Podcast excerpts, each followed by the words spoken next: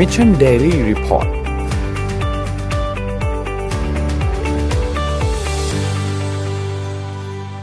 สวัสดีครับยินดีต้อนรับเข้าสู่ Mission Daily Report นะครับวันนี้วันที่ 17 กรกฎาคม 2020 นะครับอยู่กับพวกเรา 3 คนตอนเช้า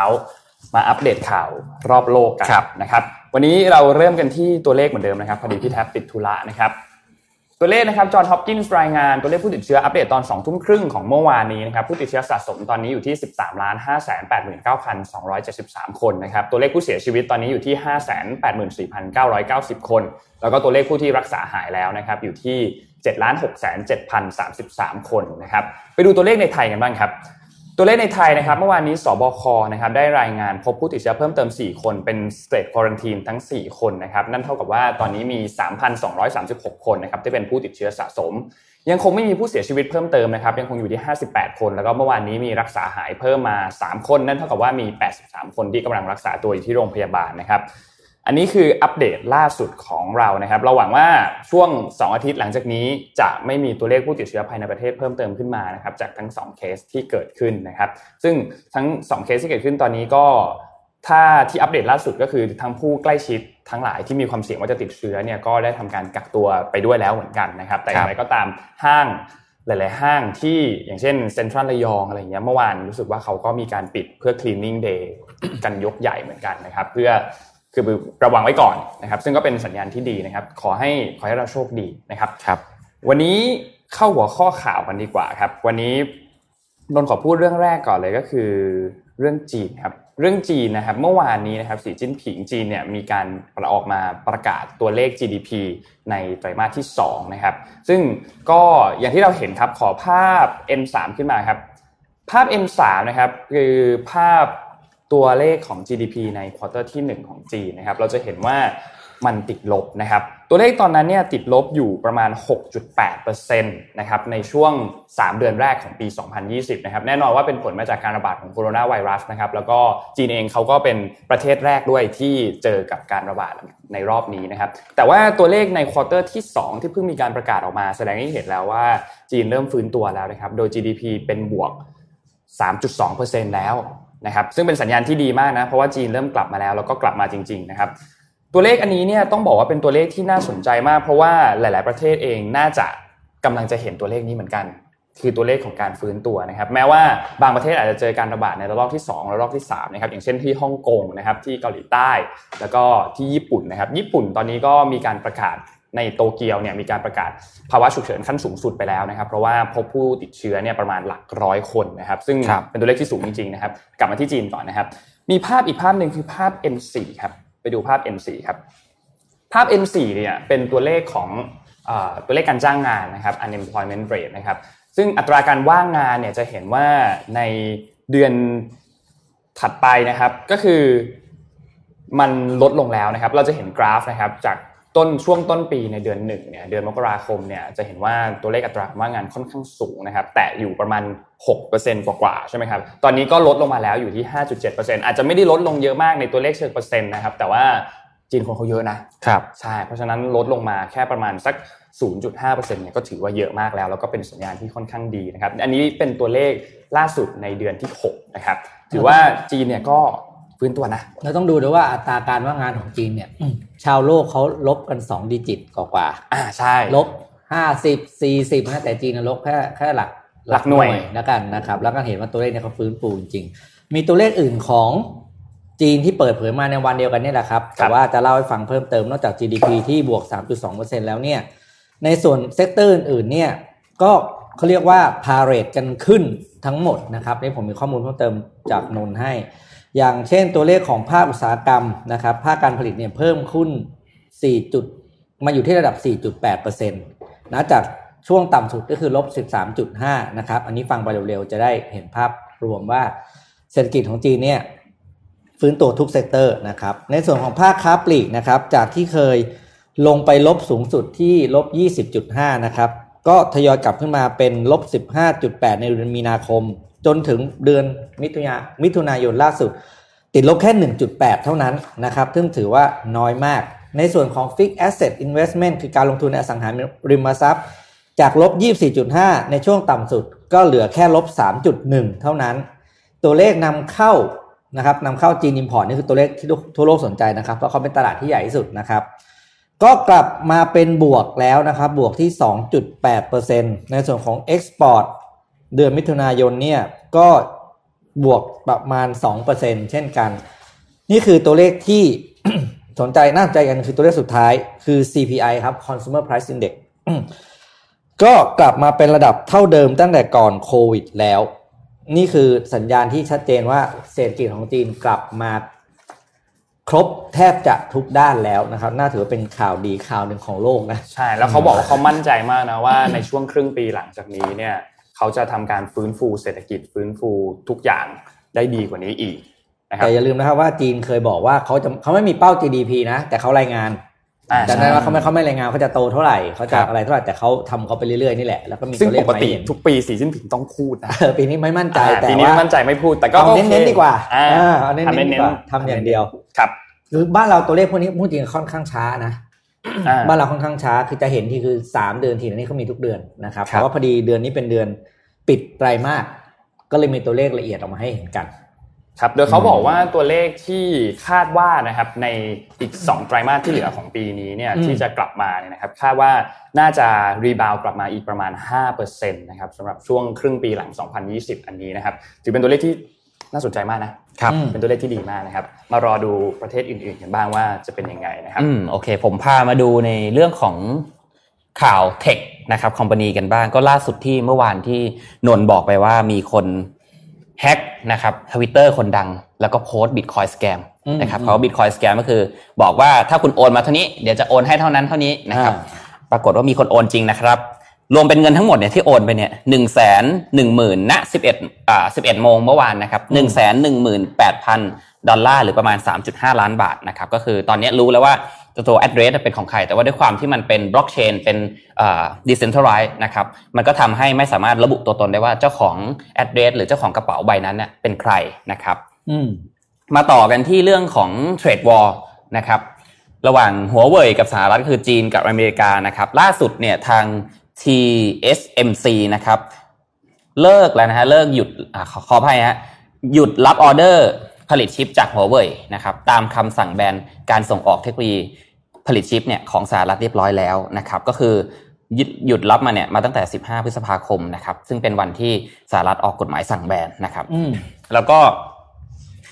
เป็นเรื่องเรื่องนี้ผมว่าเป็นเรื่องใหญ่มากนะครับ เพราะว่ามีโรงงานที่เลิกหยุดผลิตชิปให้กับหัวเว่ยแต่ผมว่าทางนี้ทางนั้นเนี่ยหัวเว่ยน่าจะมีโรงงานสำรองอยู่แล้วนะครับ ที่เล็งไว้ว่าโอเค ถ้าเราพลาดจากโรงนี้เราจะย้ายไปผลิตที่ไหนนะครับ ต่ออีกนิดนึงนะครับ กระทรวงการต่างประเทศสหรัฐนะครับ เตรียมแบนวีซ่าพนักงานของหัวเว่ยนะครับ และเดี๋ยวและไม่ไม่จบแค่นั้นนะครับ ก็คือ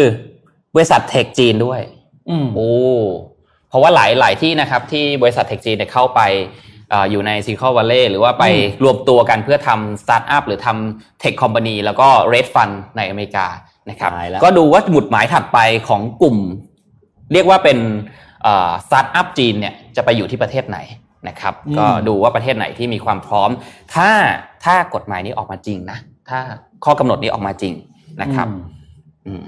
อันนี้ก็น่าจะวุ่นวายอะวุ่นวายมากพี่อะอีกนิดนึงแล้วกันนะครับ Airbnb นะครับหลังจากที่เจอวิกฤตกันใหญ่โตนะครับ ล่าสุดก็กลับมาประกาศแล้วว่า เรากลับมาเดินหน้าเต็มสูบนะครับอืมเพื่ออม ทำแผน IPO อีกครั้งหนึ่งใช่นะครับ อืม อันนี้ก็เป็นข่าวเทคจากทั่วทุกมุมโลกนะครับ อืม ที่น่าสนใจ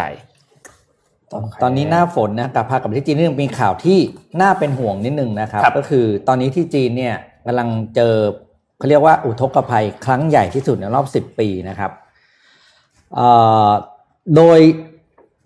น้ำเนี่ยฝนเนี่ยตกหนักทำให้น้ำในแม่น้ำ สายหลักของประเทศคือแยงซีเกียงใช่ไหมครับที่เรารู้คจัรักบกันเนี่ยนะครับ ซึ่งพาดเขาเรียกว่าเขาเรียกว่าไหลผ่านใช่ไหมตั้งแต่พาดซ้ายยาทางตอนซ้ายของประเทศไปทางตอนขวาเนี่ยนะครับคือเป็นแม่น้ำในนอนอนเนี่ยอืมเออล้นนะครับ แล้วท่วมสิบเมืองที่เป็นเมืองอยู่เมืองใหญ่ ๆ ที่อยู่รอบแม่น้ำทั้งหมดนะครับ ตอนนี้เนี่ยรัฐบาลจีนได้ประกาศอพยพคนกว่า3ล้าน8แสนคนนะครับ แล้วก็ต้องบอกว่าเป็นน้ำท่วมที่ใหญ่ที่ ครั้งใหญ่ที่สุดเลยนะครับ เดี๋ยวมันมีภาพให้ดูนะครับ ขอภาพ P P สาม P หกนะครับ ภาพน้ำท่วมให้ดูนะครับ นี่นี่คือถนนนะครับ นี่คืออู่ฮั่นนะครับ บางเมืองเขาเนี่ยเมืองนอก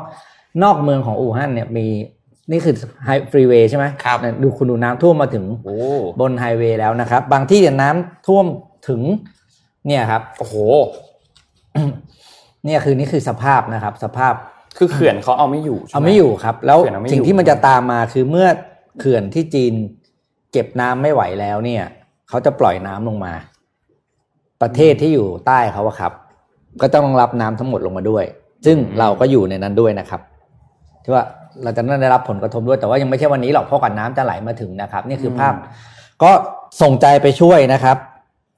ประเทศจีนแล้วก็ประชาชนชาวจีนให้ปลอดภัยนะครับ ตอนนี้ล่าสุดมีผู้เสียชีวิตประมาณ 3,000 คนนะครับ แล้วก็ทั้งหมดกำลังอยู่ใน ประชาชนกำลังอยู่ในช่วงของการอพยพนะครับอืมส่งใจไปช่วยนะครับครับโอ้โหหนักมากหนักมากอยากมากจริงครับท่วมแบบเนี่ยนะฮะนี่คือประอันมานี้ณคือสามชั้นน่ะสามชั้นเลยใช่ไหมฮะนี่คือทั้งหมดที่ชั้นสี่นะครับอ๋อแสดงผมนึกว่าชั้นหนึ่งคืออ๋อเหรอท่วมมากนี่จริงนี่คือากจริงท่วมสามชั้นมิดบางไปเมืองแล้วเหรอก็ต่ำๆเนี่ยอ่าสามชั้นนะครับท่วมเยอะจริงครับๆนะครับโอ้โหนี่ภาพของภาพจาก CNN นะครับอืมอืมโอเคเราขอไปที่การเมืองสหรัฐกันนิดนึงนะครับ เมื่อวานนี้จำเรื่องของดรหมอฟาวซี่ได้ใช่ไหมคุณหมออืมฟาวซี่ที่คู่อริคู่อริทะเลาะทะเลาะกับโดนัลด์ทรัมป์ทะเลาะกับทีมทรัมป์เนี่ยอืมโดยเฉพาะคุณปีเตอร์นาวาโรนะครับซึ่งอืมเป็นหนึ่งในอ่าทีมของทรัมป์ที่สำคัญมากๆนะครับทีนี้ดรฟาวซี่เมื่อวานเนี่ยออกมาตอบโต้นิดนึงละนะครับอ่าแต่เป็นการตอบโต้ที่ไม่ได้จิกกัดใคร แต่บอกว่าเราควรจะหยุดเรื่องแบบเขาบอกเขาใช้คำนี้นะ we should stop แบบ let's stop this nonsense and fight the coronavirus คือหยุดได้แล้วพวกเรื่องไร้สาระพวกเนี้ยมาทะเลาะทะเลาะเนี่ยเอาเวลาพวกเนี้ยไปจัดการเรื่องจัดการไวรัสเรื่องโรคดีกว่านะครับ คุณหมอฟาวซี่เนี่ยเป็นคนหนึ่งนะที่เขาเขาก็โดนด่าเยอะนะ จากพวกเดียวกันเองเนี่ยแหละนะอืมเพราะว่าจากคนอื่นๆเนี่ยเขาก็โดนด่าไปเพราะว่าคล้อยตามอะแนวๆคล้ายๆคล้อยตามนิดนึงนะครับแต่คุณหมอฟาวซี่เนี่ยไม่ค่อยตอบโต้อืมในเชิงเหมือนโดนัลด์ทรัมป์หรือในเชิงเหมือนคนอื่นๆ ที่ถ้ามีใครสวนมาด่ามาสวนเลยอ่าอืมก็สวนเลยคุณหมอฟาวซี่จะไม่ค่อยใช่ไม่ไม่ใช่แนวแบบนั้นนะครับจะเป็นแนวแบบว่าเอาโรคก่อนตอนเนี้ยจะทำยังไงดี จะจัดการเรื่องของโรคยังไงดีนะครับคุณหมอฟาวซี่เองก็ต้องบอกว่าเป็นผู้เชี่ยวชาญคนหนึ่งที่ ค่อนข้างได้รับความนิยมสูงนะได้รับความน่าเชื่อถือเดคือมีคนเชื่อแกเนี่ยเยอะมากนะอืมหมอฟาวซี่ แล้วก็เป็นคนหนึ่งที่ถ้าสหรัฐไม่มีคุณหมอฟาวซี่เนี่ยอาจจะหนักกว่านี้นะอ่าอาจจะหนักกว่านี้อีกนะครับจริงๆแม้ว่าโดนัลด์ทรัมป์เองจะไม่ค่อยเห็นด้วย แล้วก็ แม้ว่าจะจะไม่ค่อยเห็นด้วยแล้วก็ออกมาพูดอยู่เสมอว่าเฮ้ยตัวเขาจริง ๆ แล้วเนี่ย ผมก็ไม่เห็นด้วยกับเขาหลายเรื่องนะ แต่ครับเราก็ยังเป็นทีมเดียวกันนะ ก็ยังพูดอย่างนี้อยู่นะครับ ทีนี้ก็ต้องมารอดูว่าจะเป็นยังไงกันต่อชอบนี่อย่างเพราะทีมเดียวกันของพี่จริงๆสำหรับโดนัลด์ทรัมป์นะสำหรับสหรัฐตอนนี้นะครับ เพราะว่าหลาย ๆ รัฐเองก็อย่างที่บอกนะครับว่าตัวเลขผู้ติดเชื้อเนี่ย ค่อนข้างสูงนะครับไม่ไม่ตอนนี้เนี่ยสหรัฐพบผู้ติดเชื้อต่อวันเนี่ยประมาณ 60,000 คนนะครับที่พบนะครับ ซึ่งยังถือเป็นตัวเลขที่สูงมากอยู่นะ แล้วก็หมอฟาวซี่บอกว่าถ้าเราไม่มีการใส่หน้ากากไม่ทำโซเชียลดิส a ทนซิ่งหรือว่าไม่ได้ให้ไม่มีการให้ความร่วมมือมันมากกว่านี้เนี่ยอาจจะเจอเป็นวันละหลักแสนนะครับอืมแต่ว่าภาพล่าสุดที่โดนัลด์ทรัมป์ใส่หน้ากากเนี่ยถือว่าเป็นภาพที่ค่อนข้างดีนะ เพราะว่าเป็นตัวอย่างอะพูดง่ายๆคือเป็นตัวอย่าง ให้คนอเมริกันบางคนเนี่ยก็ออกมาใส่หน้ากากเช่นเดียวกันนะครับอืมก็ต้องบอกว่าคนศรัทธาแกก็เยอะนะ เยอะมาก เยอะเยอะคือแกทำอะไรทุกคนก็ทำตามอะ ใช่ครับ คือก็ต้องบอกว่าถ้าแกหันมาใส่หน้ากากเนี่ยผมว่าเป็นนิมิตหมายอันดีนะใช่ คือคือถึงแม้แกจะแบบ anti แต่ถ้าแกโอเคถ้าเรามองถึงประโยชน์ส่วนรวมเนาะใช้คำนี้ง่ายครับดีกว่าอืมเออขอบคุณแต่แกท่านแกก็จริงหมอฟาวซี่หมอฟาวซี่แกก็แอบเหน็บแนมปีเตอร์นาวาโรนิดนึงนะครับเขาอ่าพูดกับ Atlantic นะครับ เขาบอกว่า I can't explain Peter Navarro he is in the world by himself so I don't even want to go there ก็คือแบบอืมไม่อยากไม่อยากคุยแล้วอะไม่อยากคุยอะแล้วก็เขาก็บอกว่า so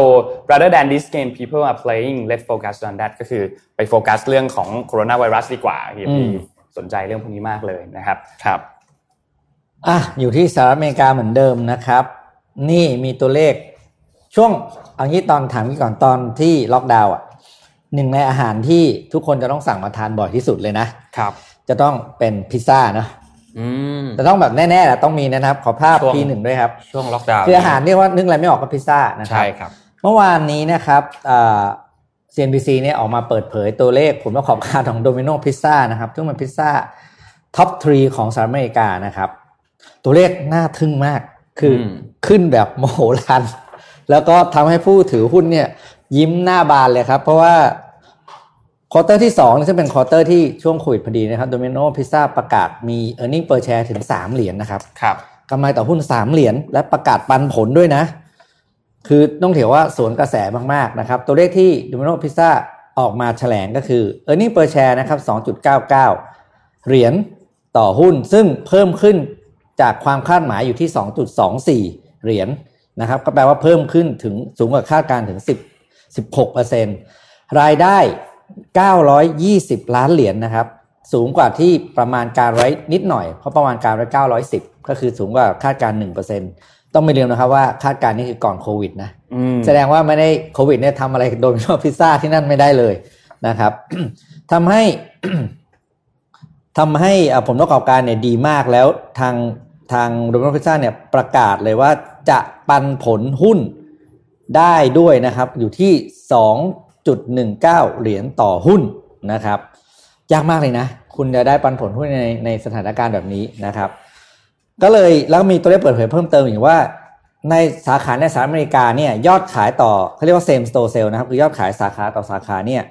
เพิ่มขึ้น 16%ในขณะที่สาขาที่อยู่ในต่างประเทศรวมถึงประเทศไทยด้วยนะครับเพิ่มขึ้นเล็กน้อยอยู่ที่ 1.3%น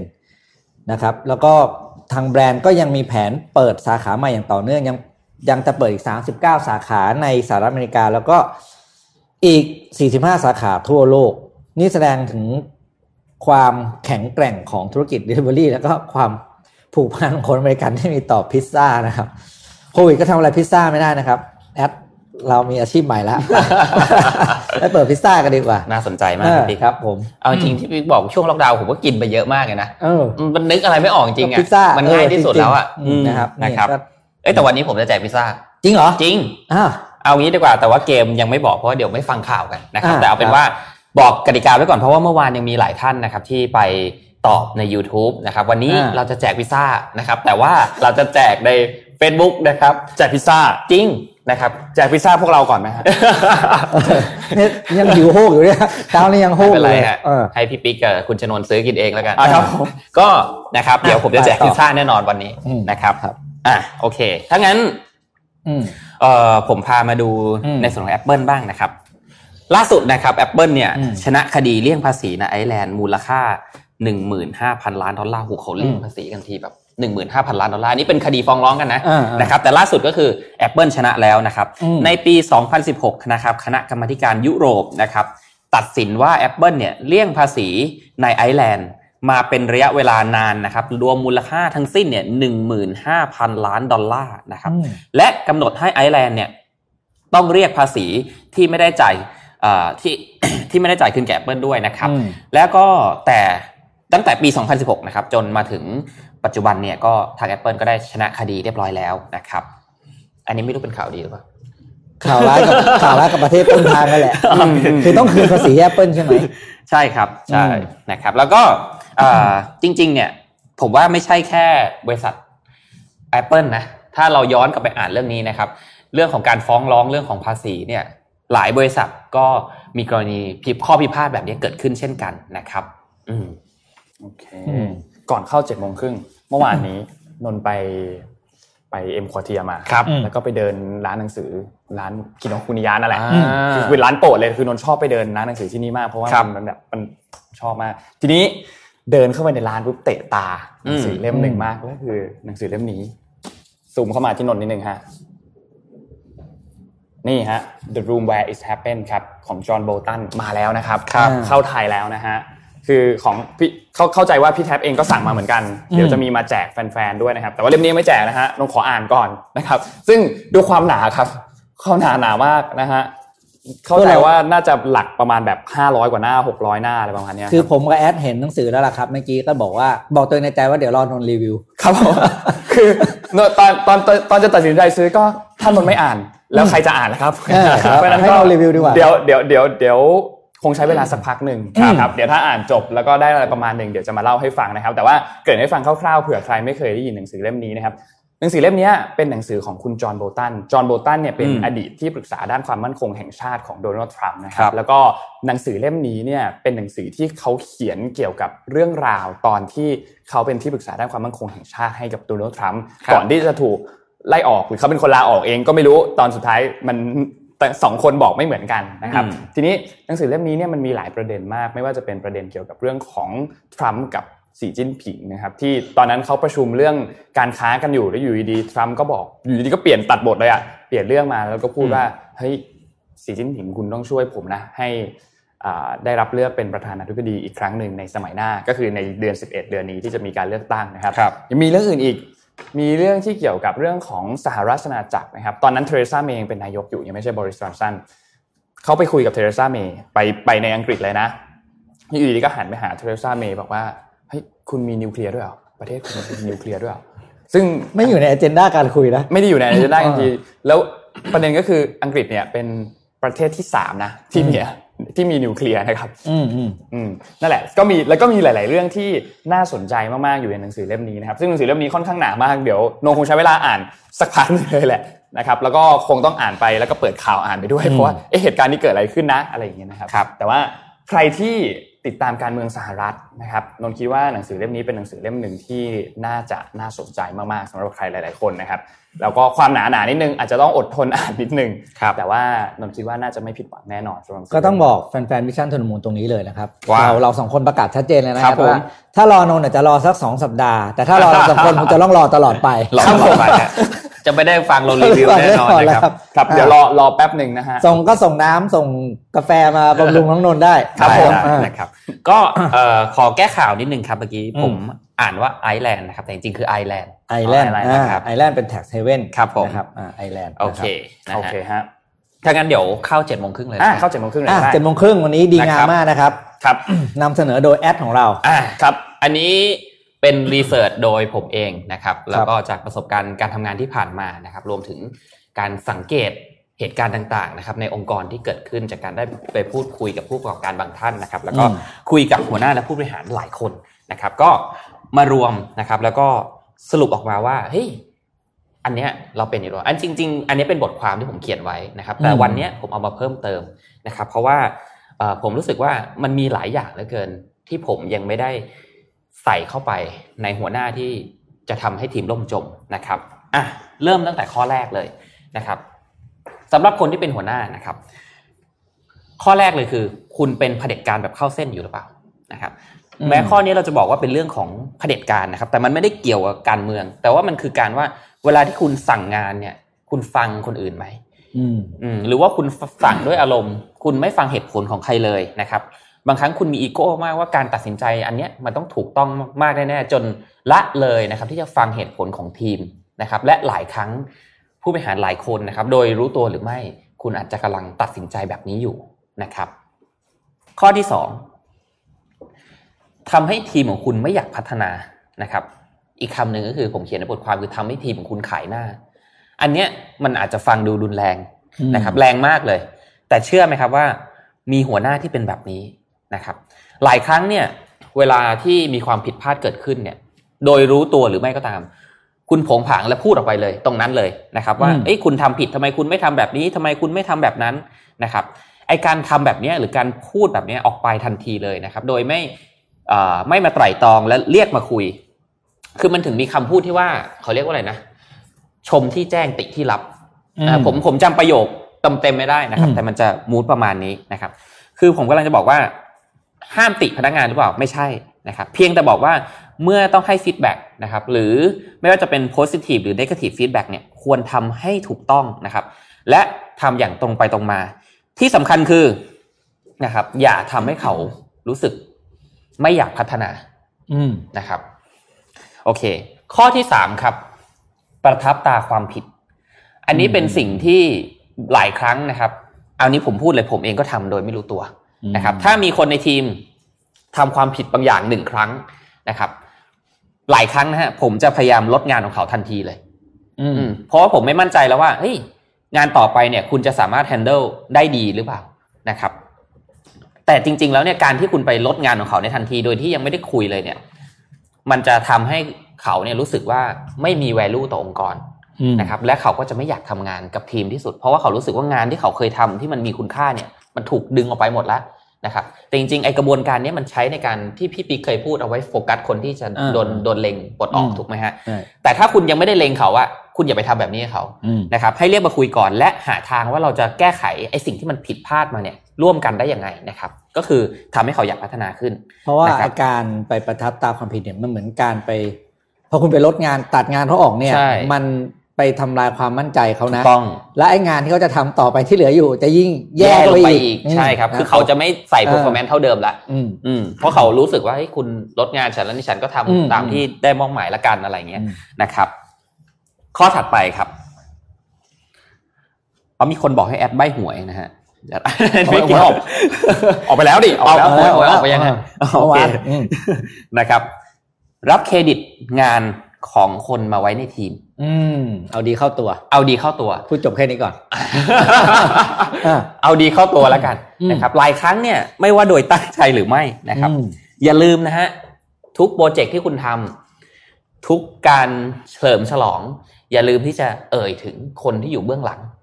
นะครับ ขอบคุณเขาสักนิด ให้กำลังใจเขาสักหน่อยนะครับ แล้วเขาจะอยากทำงานกับคุณอืมเพราะว่าสปอตไลท์ของคนที่เป็น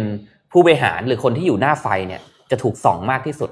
นะครับ แต่ในขณะเดียวกันเนี่ยไม่มีงานใดสำเร็จได้ด้วยตัวคนเดียวนะครับ ทุกคนมีทีมงานที่อยู่เบื้องหลัง อย่างตัว Live Mission Daily Report เนี่ยผมบอกเลยว่าเบื้องหลังเนี่ยก็มีทีมงานที่ต้องตื่นเช้าที่ต้องคอยทำสิ่งต่างๆ ซึ่งเขาเป็นคนที่ทำเป็นส่วนที่สำคัญที่ทำให้งานเนี้ยสำเร็จนะครับ เพราะฉะนั้นเนี่ยอย่าลืมที่จะให้เครดิตกับทุกคนนะครับ สังเกตง่ายๆ เวลาไปดูคอนเสิร์ต เห็นไหมศิลปินจะต้องพูดขอบคุณใช่ครับใครขอบคุณรอบวงเลยนะอืม stage dancer วงดนตรี backup อะไรอย่างเงี้ยนี่คือนี่คือหลักการทำงาน ถูกต้องต้องให้ความชื่นชม คือถ้าเป็นภาพยนตร์ฮอลลีวูดก็คือแบบเครดิตตอนท้ายเครดิตอะเป็นอืม20นาทีอะอืมเพื่อบอกว่าแม้ว่าเขาจะเป็นคนที่เสิร์ฟน้ำให้นักแสดง แต่อืมนั่นคือส่วนหนึ่งที่ทำให้งานสำเร็จนะครับอืมอืมอะข้อถัดไปครับ อันนี้ผมเพิ่งเติมมา ถ้าใครไปอ่านในบทความของผมจะไม่มีนะครับอืมเพราะว่าผมเพิ่งได้รับ feedback สดๆร้อนๆเลยนะเอาเรื่องตัวเองมาพูดเลยนะฮะอืมว่าคุณหมึกพี่หมึก รู้หรือเปล่าหลายครั้งอะพี่ก็ไม่ทำตามคอมมิชเมนต์โหอืมฟังคำนี้แล้วตอนแรกก็เจ็บเหมือนกัน แต่กลับไปนั่งคิดดูดิอืมก็จริง ก็เป็นอย่างที่น้องเขาพูดจริง ๆ นะครับ เพราะฉะนั้นเนี่ยผมบอกเลยว่าไอ้สิ่งเนี้ยเป็นสิ่งที่อันตรายมาก มันไม่ใช่ว่าคุณไม่อยากช่วยเขานะ สมมติว่าคุณไปบอกว่าเฮ้ยมีอะไรให้พี่ช่วยไหมมีอะไรที่ หัวหน้ากับเอ่อมีอะไรที่เอ่อพี่จะช่วยน้องๆทำงานให้ง่ายขึ้นหรือเปล่า หรือช่วยให้ทีมทำงานให้ง่ายขึ้นได้ไหม มันเป็นเรื่องที่ดีนะ แต่ก่อนที่คุณจะเอ่ยคำเนี้ยคุณต้องรู้ก่อนว่า capacity capacity ของคุณน่ะมีเพียงพอหรือเปล่าอืมนะครับ ถ้าคุณมีไม่พอมันกลายเป็นหวังดี แต่ไม่ได้ประสงค์ร้ายนะหวังดี แต่ทำให้มันไม่เกิดเกิดความรู้สึกในทีมว่าคุณไม่รักษาคำพูด อืมอืมนะครับ เพราะฉะนั้นเนี่ยก่อนที่จะตกปากรับคำกับใครนะครับ ดูให้ดีว่าคุณมี capacity เหลือพอหรือเปล่านะครับและคุณสามารถ handle หรือส่งงานนั้นน่ะได้ทันตามกำหนดตาม deadline ที่ตกลงไว้หรือไม่นะครับข้อนี้สำคัญอืมบางทีไปเขาเรียกว่าไงนะห่วงคือพอเป็นคนหัวหน้า คนเป็นหัวหน้าเวลารับงานจากหัวหน้ามาอีกทีครับไม่กล้าปฏิเสธใช่ครับครับครับได้ครับพี่แต่จริงมแล้วตัวเองบอกลูกน้องว่าเฮ้ย weekend นี้ไม่มีงานทุกคนต้องมาเต็มที่ใช่แต่มีงานไม่อะไรอย่างเงี้ยนะครับเอออืม ไม่ได้เป็นเรื่องเล็ก ๆ ก็มีมีความสำคัญนะจริงเอนี้อืมอันนี้ไม่ใช่เกิดแค่ฝั่งของ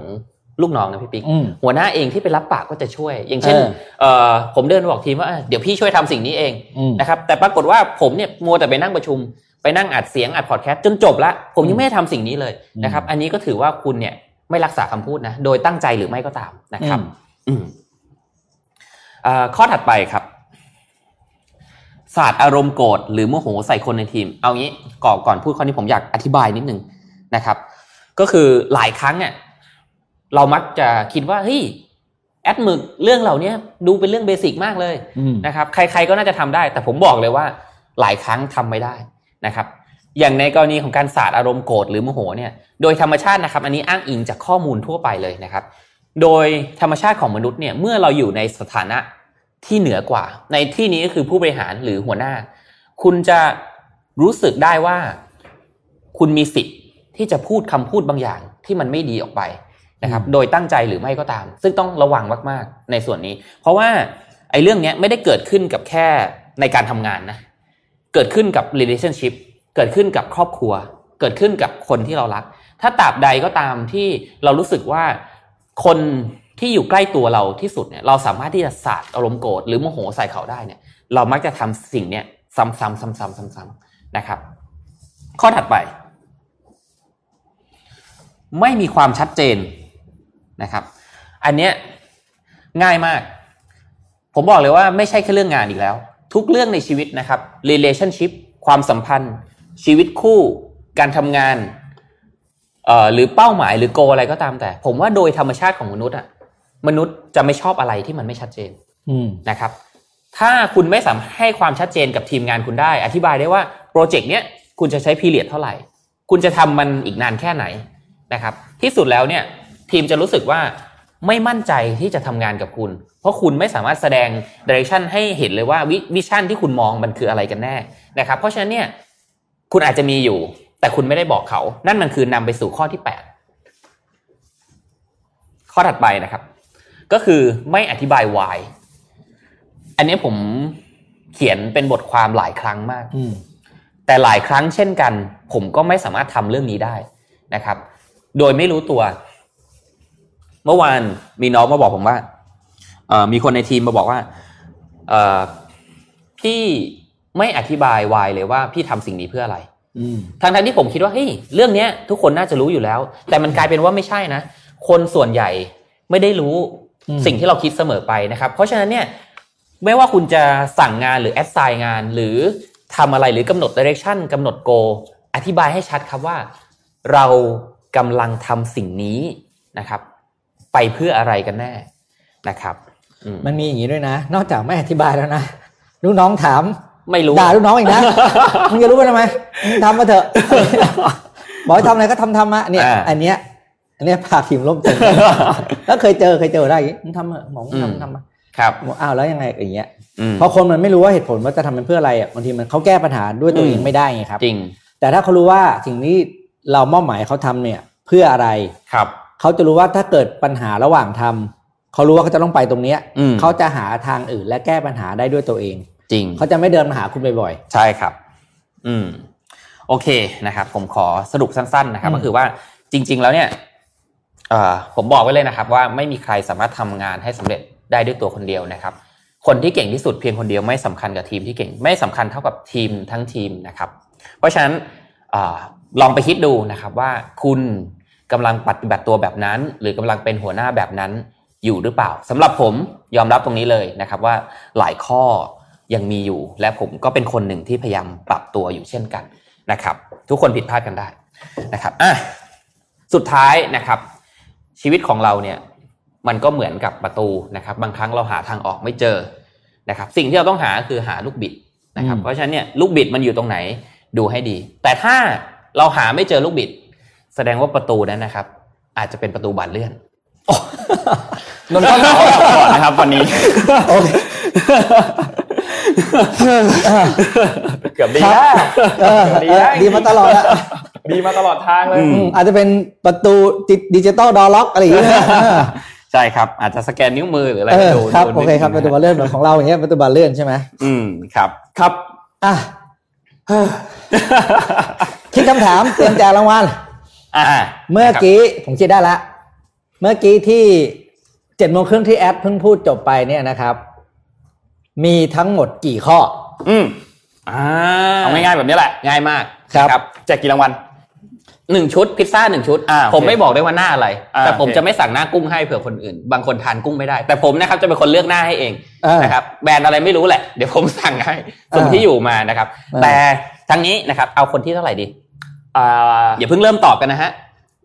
นนท์ชอบตอบเลมาขเดี๋ยวเดี๋ยวยังไม่ตอบตอบมาเลย ดูได้ไหมมีคนตอบเข้ามาแล้วอ่าเขาตอบเขาแล้วเหรอฮะอ่าอ่านนท์ชอบเลขสามสิบเอ็ดครับ เลข 31 นะครับ คนที่ตอบถูกคนที่ 31 นะครับ รับพิซซ่าจากแอดนะครับโอเคครับนั้นเราใจมากครับอ่าครับอ่าขอให้ทานให้อร่อยจะพยายามส่งให้อืมช่วงเย็นวันนี้นะครับอ่าอืมครับ คนที่สามสิบเอ็ดนะครับ ได้รางวัลจากแอดเป็นพิซซ่าวันนี้นะครับครับอะแหมวันนี้พี่เพื่อนพี่ชายที่เขาอยู่เบอร์คิงไม่อยู่ครับไม่งั้นเราจะได้รางวัลไปเบอร์คิงด้วยโอ้เพราะเรามีข่าวเบอร์คิงมาให้ดูนะครับ เอาให้ผมกินก่อนได้ไหมตอนนี้อ่าหิวมากได้เบอร์คิงที่สหรัฐอเมริกานะครับ ขอภาพเบอร์คิงด้วยครับทีมงานนี่ครับ นี่คือหน้าตาเบอร์คิงเมนูใหม่นะครับ ที่สหรัฐอเมริกาได้ออกเมนูทดลองนะครับ เป็นวอปเปอร์นะครับซึ่งเป็นเมนู signature ของร้าน แต่เนื้อของวอปเปอร์เนี่ยทำจากเนื้อวัวที่ผ่านกระบวนการ พิเศษ ที่วัววัวที่เอามาทำเนื้อเนี่ยนะครับ มีการลดการปล่อยก๊าซมีเทนลงได้ถึง 75% คือเรารู้ใช่ไหมกระบวนการ process เนื้อครับสัตว์เนี่ยมันจะทำให้เกิดก๊าซอย่างหนึ่งเขาเรียกว่าก๊าซมีเทนนะครับ แล้วก็ทางเบอร์คิงเนี่ยก็ได้ทำงานร่วมกับนักวิทยาศาสตร์อาหาร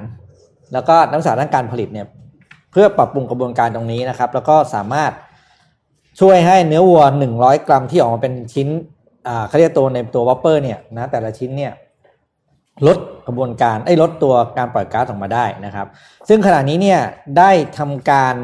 ทดลองขายแล้วใน 5 รัฐของสหรัฐอเมริกานะครับ มีลอสแองเจลิสไมอามีนิวยอร์กออสตินอยู่ที่เท็กซัสนะครับ แล้วก็พอร์ตแลนด์นะครับ โดยกระบวนการนี้เนี่ยถ้า ต้องบอกว่าถ้าสำเร็จเนี่ยจะช่วยเรื่องของการลดก๊าซมีเทนได้นะครับ เพราะว่าปัจจุบันนี้เนี่ยกระบวนการที่ผลิตเนื้อวัวทั้งหมดของสหรัฐอเมริกาเนี่ยคิดเป็นเรียกว่าเป็นสาเหตุหนึ่งที่เกิดก๊าซอันตรายออกมาถึง 4%ของประเทศเลยนะ เฉพาะการผลิตเนื้อสัตว์นะครับ นอกนั้นก็เป็นพวกของการใช้ยานยนต์โรงงานอะไรอย่างเงี้ยนะครับครับทางเมื่อคิงบอกว่านี่คือจุดเริ่มต้นของการแสดงความรับผิดชอบต่อสังคม แล้วก็ให้โลกของเราเนี่ยมีอากาศที่สดชื่นอืมคุณรู้ไหมว่าสิ่งที่เขาใส่เข้าไปเนี่ยคืออะไรคือ ถ้าอะไรบอกครับแล้วจะทึ่ง คือตะไคร้ครับอ๋อยังย้ำเลยครับ คือตะไคร้ครับ จังหวะจังหวัดก็จังหวัดนรกมาก ทางนักวิชาศาสตร์อาหารเนี่ยใส่ครับตะไคร้เข้าไปในการ process food ครับ อืมตะไคร้ที่เหมือนตะไคร้บ้านเราเนี่ยนี่คือข่าวแบบเรียกว่าผมอ่านข่าวนี้เมื่อคืนคือแบบโหผมหูตาแบบสว่างเลยนะเพราะว่าเป็นโอกาสดีมากสำหรับอืมเกษตรกรที่เป็นบ้านเราเจ้าของฟาร์มตะไคร้บ้านเรานะจริงอืมแล้วก็โรงงาน ผลิตเนื้อสัตว์บ้านเราด้วยควรจะเอาเทคโนโลยีเนี้ยมาพัฒนาต่อ คือเขาผสมตะไคร้เข้าไปในขั้นตอนการผลิตเนื้อสัตว์ ช่วยทำให้ก๊าซเนี่ยออกมาน้อยลงอืมนี่แหละดีงามมากๆ ก็เลยเอามาฝากกันนะครับ แล้วไม่ใช่เบอร์คิงแบรนด์เดียวนะครับ ก็มีเกร็ดเล็กเกร็ดน้อยมาฝากคือนอกจากสตาร์บัคเนี่ยก็อย่างที่เคยเล่าให้ฟังไปแล้วว่าสตาร์บัคก็เริ่มใช้ plant based meat เข้าไปครับในเมนูอาหารเช้า พวกอะไรนะแซนอะไรคือแซนด์วิชใช่ไหม ของของของตัว Starbucks แล้วด้วยนะครับ แล้วเราจะได้เห็นพัฒนาการอย่างเงี้ยอีกเยอะมากนะครับ กับธุรกิจอาหารในสหรัฐอเมริกาครับ อืมเป็นอืมโอเคก้าวที่สำคัญอืมสำหรับธุรกิจอาหารครับนะเรามาที่การเมืองไทยกันบ้างอ่าจริงๆจะพูดถึงตั้งแต่เมื่อวานแล้ว แต่ว่าเมื่อวานไม่ได้พูดนะครับอืมสี่กุมารครับ เมื่อวานนี้คสี่รับกุมารเนี่ยประกอบไปด้วยนายอุตตมะนะครับรัฐมนตรีกระทรวงการคลัง นายสนธิรัตน์นะครับ รัฐมนตรีกระทรวงพลังงานนะครับ แล้วก็นายสุวิทย์นะครับ รัฐมนตรีกระทรวงการศึกษา การวิจัยและนวัตกรรมนะครับ ซึ่งรวมถึงนายสมคิดจาสุศรีพิทักษ์ซึ่งเป็นรองนายกรัฐมนตรีเป็นหัวหน้าทีมเศรษฐกิจด้วยนะครับ ยื่นใบลาออกจากตำแหน่งรัฐมนตรีแล้วนะครับ ทั้ง 4 คนนะครับเมื่อวานนี้นะครับโดยจะมีผลทันทีนะครับในวันที่ 16 กรกฎาคมนี้นะครับ ทีนี้ต้องมารอดูแล้วว่าจะมีแน่นอนมีการปรับคอรมอแน่นอนละ นะครับต้องมารอดูแล้วว่าจะเป็นยังไงกันต่อนะครับ โดยนายอุตมะก็บอกนะครับว่าการตัดสินใจครั้งนี้ไม่ได้ถูกกดดันแต่อย่างใดนะครับ ถือว่าเป็นการจากกันด้วยดีนะครับ แล้วก็ขอบคุณนายกที่ให้ความไว้วางใจนะครับ แล้วก็ให้โอกาสที่ได้ทำงานในช่วงระยะเวลาหนึ่งนะครับ ทีนี้ก็น่าสนใจนะครับว่าหลังจากนี้เนี่ยจะเป็นยังไงต่อนะครับสำหรับ การปรับรัฐมนตรีในครั้งนี้นะครับ เพราะว่าโควต้ารัฐมนตรีเนี่ยต้องบอกว่ามีทั้งหมดแล้วเนี่ยรวมนายกด้วยเนี่ย36คนครับนะครับ แล้วก็แต่ละพักก็จะได้จำนวนโควต้าเนี่ยแตกต่างกันอย่างเช่นพักพลังประชารัฐเนี่ยได้เยอะที่สุดใช่ไหมครับมี 18 คนนะครับ ประชาธิปัตย์ได้ 7 คนภูมิใจไทย7คนชาติไทยพัฒนา 2 คน รวมพลังประชาชาติไทย 1 คน แล้วก็ชาติพัฒนา 1 คนนะครับอืมทีนี้หายไป หลายคนเหมือนกันก็ต้องรอดูว่าจะเป็นยังไงกันต่อนะครับสำหรับเรื่องนี้นะครับอัปเดตสั้นๆ ให้ฟังเท่านี้ ถ้าใครอยากฟังรายละเอียดเนี่ยนนท์แนะนำ The Power Game อืมดีมากของๆพี่ตุ้มโอ้ยผมเป็นแฟนของพอดพี่ตุ้มแคหสนุ่มต์เมืองของจันทร์พี่ตุ้มมากๆเลยนะพี่ตุ้มนี่คือสุดยอดอืมสุดยอดจริงๆนะครับของการเมืองใช่ครับพูดทุกเรื่องคือเข้าใจง่ายมากเลยอะแกพูดแล้วแต่เมื่อวานก็มีข่าวแคนดิเดตออกมาแล้วนะครับสองสามคนนะ ซึ่งอ่าเท่าที่ผมเห็นรายชื่อเนี่ยส่วนตัวก็คือครับ ใช้ได้ใช้ได้ใช้ได้เดี๋ยวอาจารย์ประสานอย่างเงี้ยอ่าอาจารย์ประสานนี่คือเป็นผู้หลักผู้ใหญ่ในแวดวงการธนาคารอยู่แล้วอย่างเงี้ยก็จะมาครับเป็นรองนายกรัฐมนตรีนะครับอืมแล้วก็น่าติดตามเออนะครับ แล้วก็มีแล้วมีค a ดิอีเดหลตคนนายกคนใหม่บ้างยังยังอ๋อยังยังไม่มียังยังไม่มีนะครับยังไม่มีแต่รองนายกยังครับแต่ยังไม่มียังไม่มีเดี๋ยวรอรอรอบเลือกตั้งเขาต่อไปอ่านะครับ เราเราไปไปประเทศไปประเทศอื่นเลยดีกว่าคไปรับไปไปไปประเทศเดียวไปเว้ยประเทศอื่นครับไปประเทศอื่นครับไปอะนิวซีแลนด์ดีกว่าไปนิวซีแลนด์อะขอครัไปบนิวซีแลนด์นิดนึงนะครับนิวซีแลนด์ยังคงอยู่เรื่องการเมืองอยู่นะครับอืมครับนิวซีแลนด์เนี่ยนายกรัฐมนตรีก็คือนายกรัฐมนตรีหญิงคุณเจสินดาอาร์เดนนะครับครับซึ่งได้รับเสียงชื่นชมมากๆเลยจากทั้งในประเทศเองแล้วก็นอกประเทศเองจากการอืมควบคุมโคโรนาไวรัสในครั้งนี้นะครับเพราะว่าตัวเธอเนี่ยเอ่อล็อกดาวน์เร็วมากอืม นะครับแล้วที่สำคัญคือตอนนี้เนี่ยนิวซีแลนด์ไม่พบการติดเชื้อภายในประเทศ 73 วันติดต่อกันแล้วนะครับแล้วยอดผู้เสียชีวิตของจากโควิด -19 ในนิวซีแลนด์เนี่ยต่ำมากนะ 22 คนเท่านั้นนะที่เสียชีวิตนะครับในตลอดช่วงเวลาประมาณ 7 เดือนที่ผ่านมานะครับโดยล่าสุดเนี่ยคุณท็อดมูลเลอร์ครับท็อดมูลเลอร์เนี่ยเป็นผู้นำพรรคฝ่ายค้านนะครับก็คือพรรค National นะครับเป็นพรรคฝ่ายค้านของนิวซีแลนด์ครับเขาเพิ่งประกาศลาออกจากตำแหน่งนะครับหลังจากที่เขาเพิ่งขึ้นรับตำแหน่งหัวหน้าพรรค แค่ประมาณเกือบเกือบสองเดือนเท่านั้นเองนะครับจากประเด็นเกี่ยวกับเรื่องของปมข้อมูลเกี่ยวกับผู้ป่วยโควิด -19 รั่วไหลนะครับเขาก็แสดงความรับผิดชอบก็คือลาออกไปนะครับอืมทีนี้เขาก็แต่งตั้งคุณจูดิตคอลลินนะครับขึ้นมาเป็นผู้นำคนใหม่ของพรรค National นะครับ แต่ทีนี้การเลือกตั้งของนิวซีแลนด์เนี่ยเขาจะมีขึ้นในวันที่ 19 กันยายนที่จะถึงนี้คืออีกไม่นานแล้วอีกประมาณ 2 เดือนนิดๆนะครับ ซึ่ง ก็แน่นอนแหละดูแล้วดูทรงแล้วนะ ถ้าดูจากคะแนนความนิยมในช่วงเวลานี้ ถ้าหลังจากนี้นิวซีแลนด์ไม่ได้มีการระบาดหรือมีอะไรก็ตามที่แบบว่า คือต้องแจ็คพอตมากๆอะคุณจาซินดาถึงจะไม่ได้ไม่ได้นั่งนายกต่อนะครับอืมรอบนี้เนี่ยต้องบอกว่าเจสินดาอาร์เดนมีโอกาสสูงมากนะครับ ที่จะได้รับตำแหน่งเป็นนายกรัฐมนตรีต่อในสมัยถัดไป อืมนะครับ แต่ถ้าดูผลงานก็ก็น่านะก็เหมาะไม่สมีมไม่มีเหตุผลอะไรที่จะเปลี่ยนอะครับจถูริกต้องๆนะครับผลงานค่อนข้างดีจริงๆสำหรับคุณเจสินดาอาร์เดนนะครับดีได้รับมากความชื่นชมทั้งจาก คือคือเรายังชื่นชมเลยอะเรายังชอบมากเลยนะอะผมพาไปดูเรื่องของตัวเลขทางงานวิจัยนะครับ แล้วก็งานรีเสิร์ชเกี่ยวกับเรื่องวิทยาศาสตร์เหมือนเดิมนะครับ ก็ล่าสุดนะครับ BBC เนี่ยเพิ่งออกรายงานฉบับหนึ่งนะครับ เกี่ยวกับการคาดการณ์นะครับว่าจะมี 23 ประเทศนะครับหนึ่งในนั้นรวมประเทศไทยด้วย ที่จะมีประชากรหายไปครึ่งหนึ่งในปี 2,100 นะครับ ผมขอภาพ N1 ฮะถ้าเราดูจากตัวเลขเนี่ยนะครับ ตั้งแต่ปี 1950 เนี่ยจนถึงขออภัยฮะจนถึงปี 2017 เนี่ย ตัวเลขของอาผู้หญิงนะครับการทารกเกิดใหม่นะครับ ต่อผู้หญิงหนึ่งคนเนี่ย ค่อนข้างลดลงนะครับอืมขอ M2 ครับ แล้วถ้าเราดูนะครับ ประเทศไหนที่ มีอัตราการเจริญพันธุ์นะครับเฉลี่ยต่ำที่สุดในปี 2017 อันนี้คือตัวเลขในปี 2017 นะครับอืมถ้าเรามาไล่ผมว่าถ้าเรามาไล่ดูในปี 2020 หรือ 2019 ที่ผ่านมา ผมว่าจะลดลงอีกนะครับ ประเทศไทยเนี่ยอยู่ที่ 1.2อืมนะครับ ถือว่าน้อยมากนะครับ และถ้าตัวเลขยังคง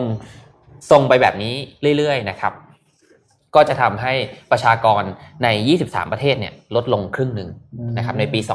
2,100 นะครับ แต่ไม่มั่นใจว่าพี่บิ๊กจะได้อยู่เห็นเหตุการณ์นี้ไหมไม่อยู่หรอกไม่อยู่หรนะกครับผม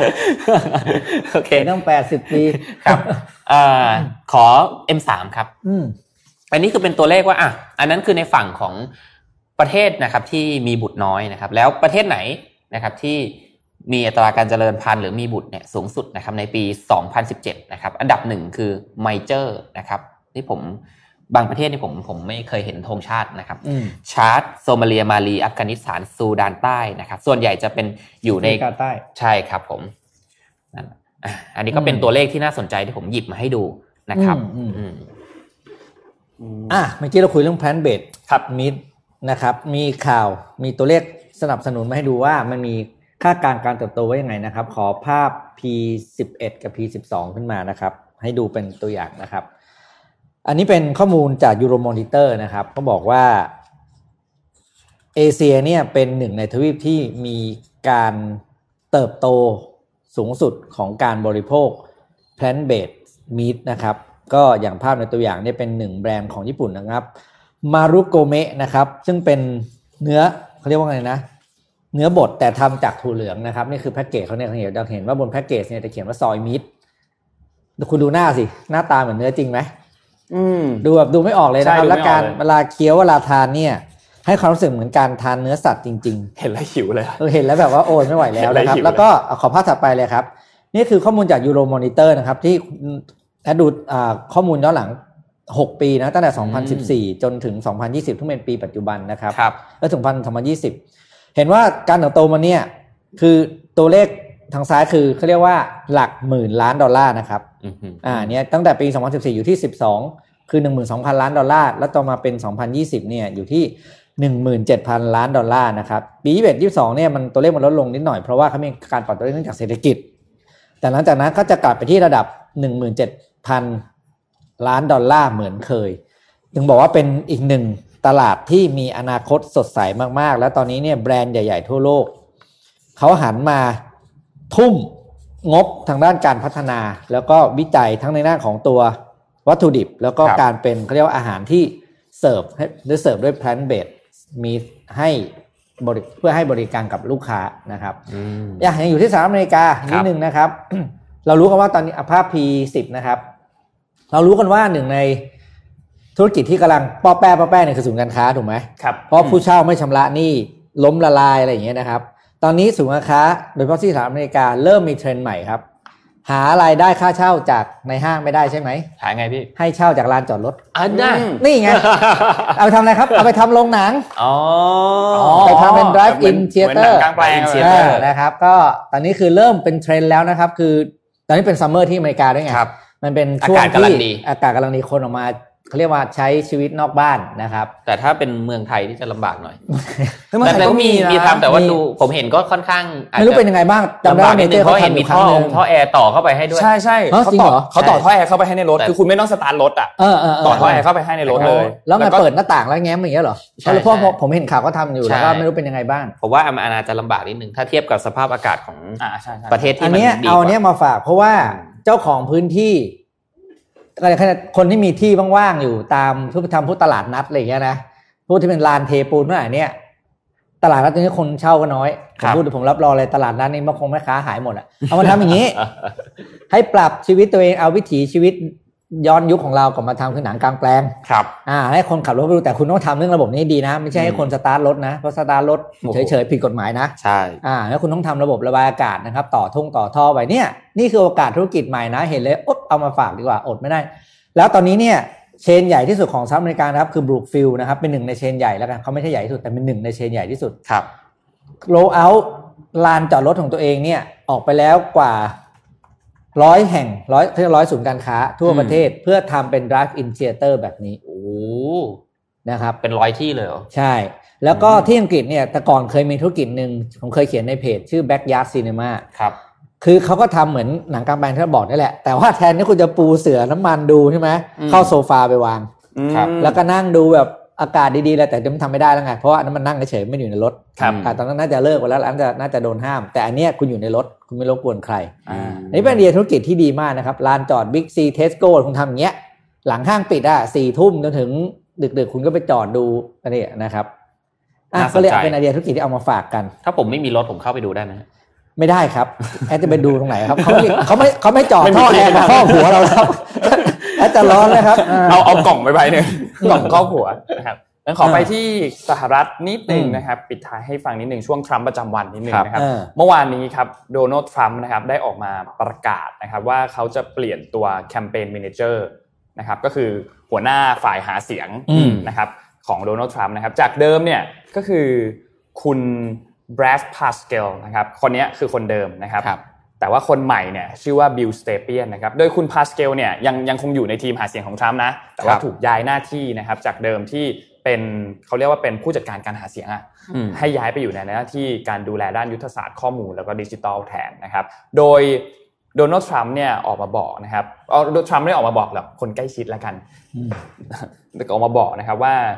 ทรัมป์เนี่ยไม่ค่อยพอใจเท่าไหร่กับตอนที่ไปหาเสียงที่เทาซาจำตอนที่ไปหาเสียงที่เทาซาได้ไหมที่ทรัมอืป์มบอกว่ามีคนเป็นล้านคนเลยที่อยากแล้วไม่ถึงเข้ามา แล้วสุดท้ายถ่ายภาพมาฉายไปที่มีด้านหน้นึ่อยงเดียวของสเตเดียมเออแล้วมีคนนั่งอยู่คนั่นงเดียวเออแต่อย่างน้อยมีคนนะอ่าใช่ถ้าฉายไปไม่มีคนนี่หนักซึ่งกว่าทรัเดิมมป์เองก็เขาก็บอกว่าเขาไม่ไม่ไม่ไม่พอใจเป็นอย่างมากนะครับ รวมถึง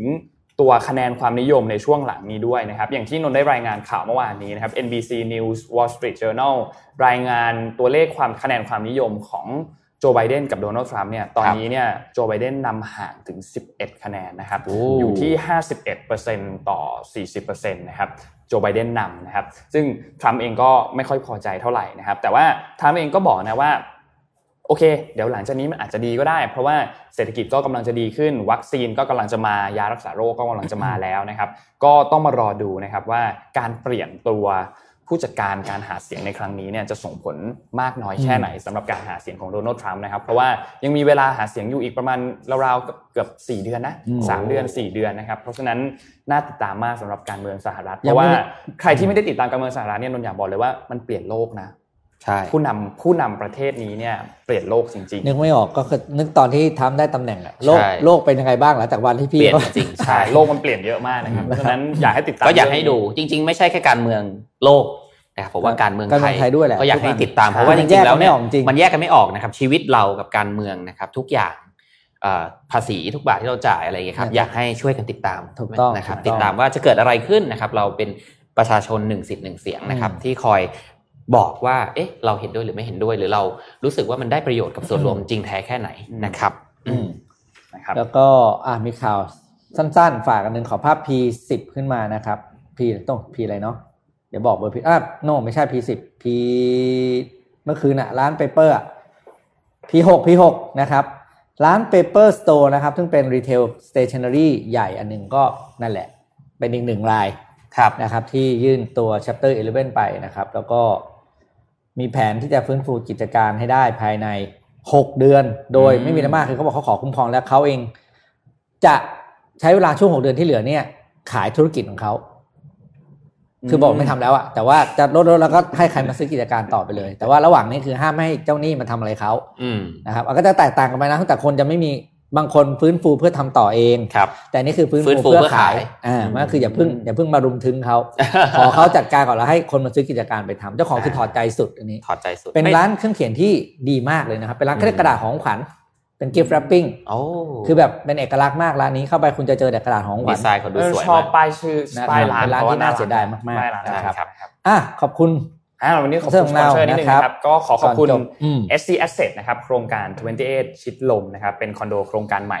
แห่งเดียวเลย บนถนนเส้นชิดลมนะครับทำเลเนี่ยระดับ world class lifestyle เลยนะครับ แล้วก็ที่สำคัญอยู่อยู่ใกล้เซ็นทรัลชิดลมมากๆนะครับ เดินใกล้มาก 180 เมตรเท่านั้นนะครับ ราคาเริ่มต้นเนี่ยอยู่ที่ 13 ล้านบาทนะครับ และที่สำคัญคือพิเศษสำหรับแฟนรายการของเราด้วยนะครับ ที่เข้าไปเยี่ยมชมโครงการนะครับ ไม่ว่าจะเป็นโครงการ Chambers อ่อนนุช Station โครงการ Centric รัชโยธิน แล้วก็โครงการ b i t n i c นะครับโครงการศาลาแดงวัน แล้วก็โครงการ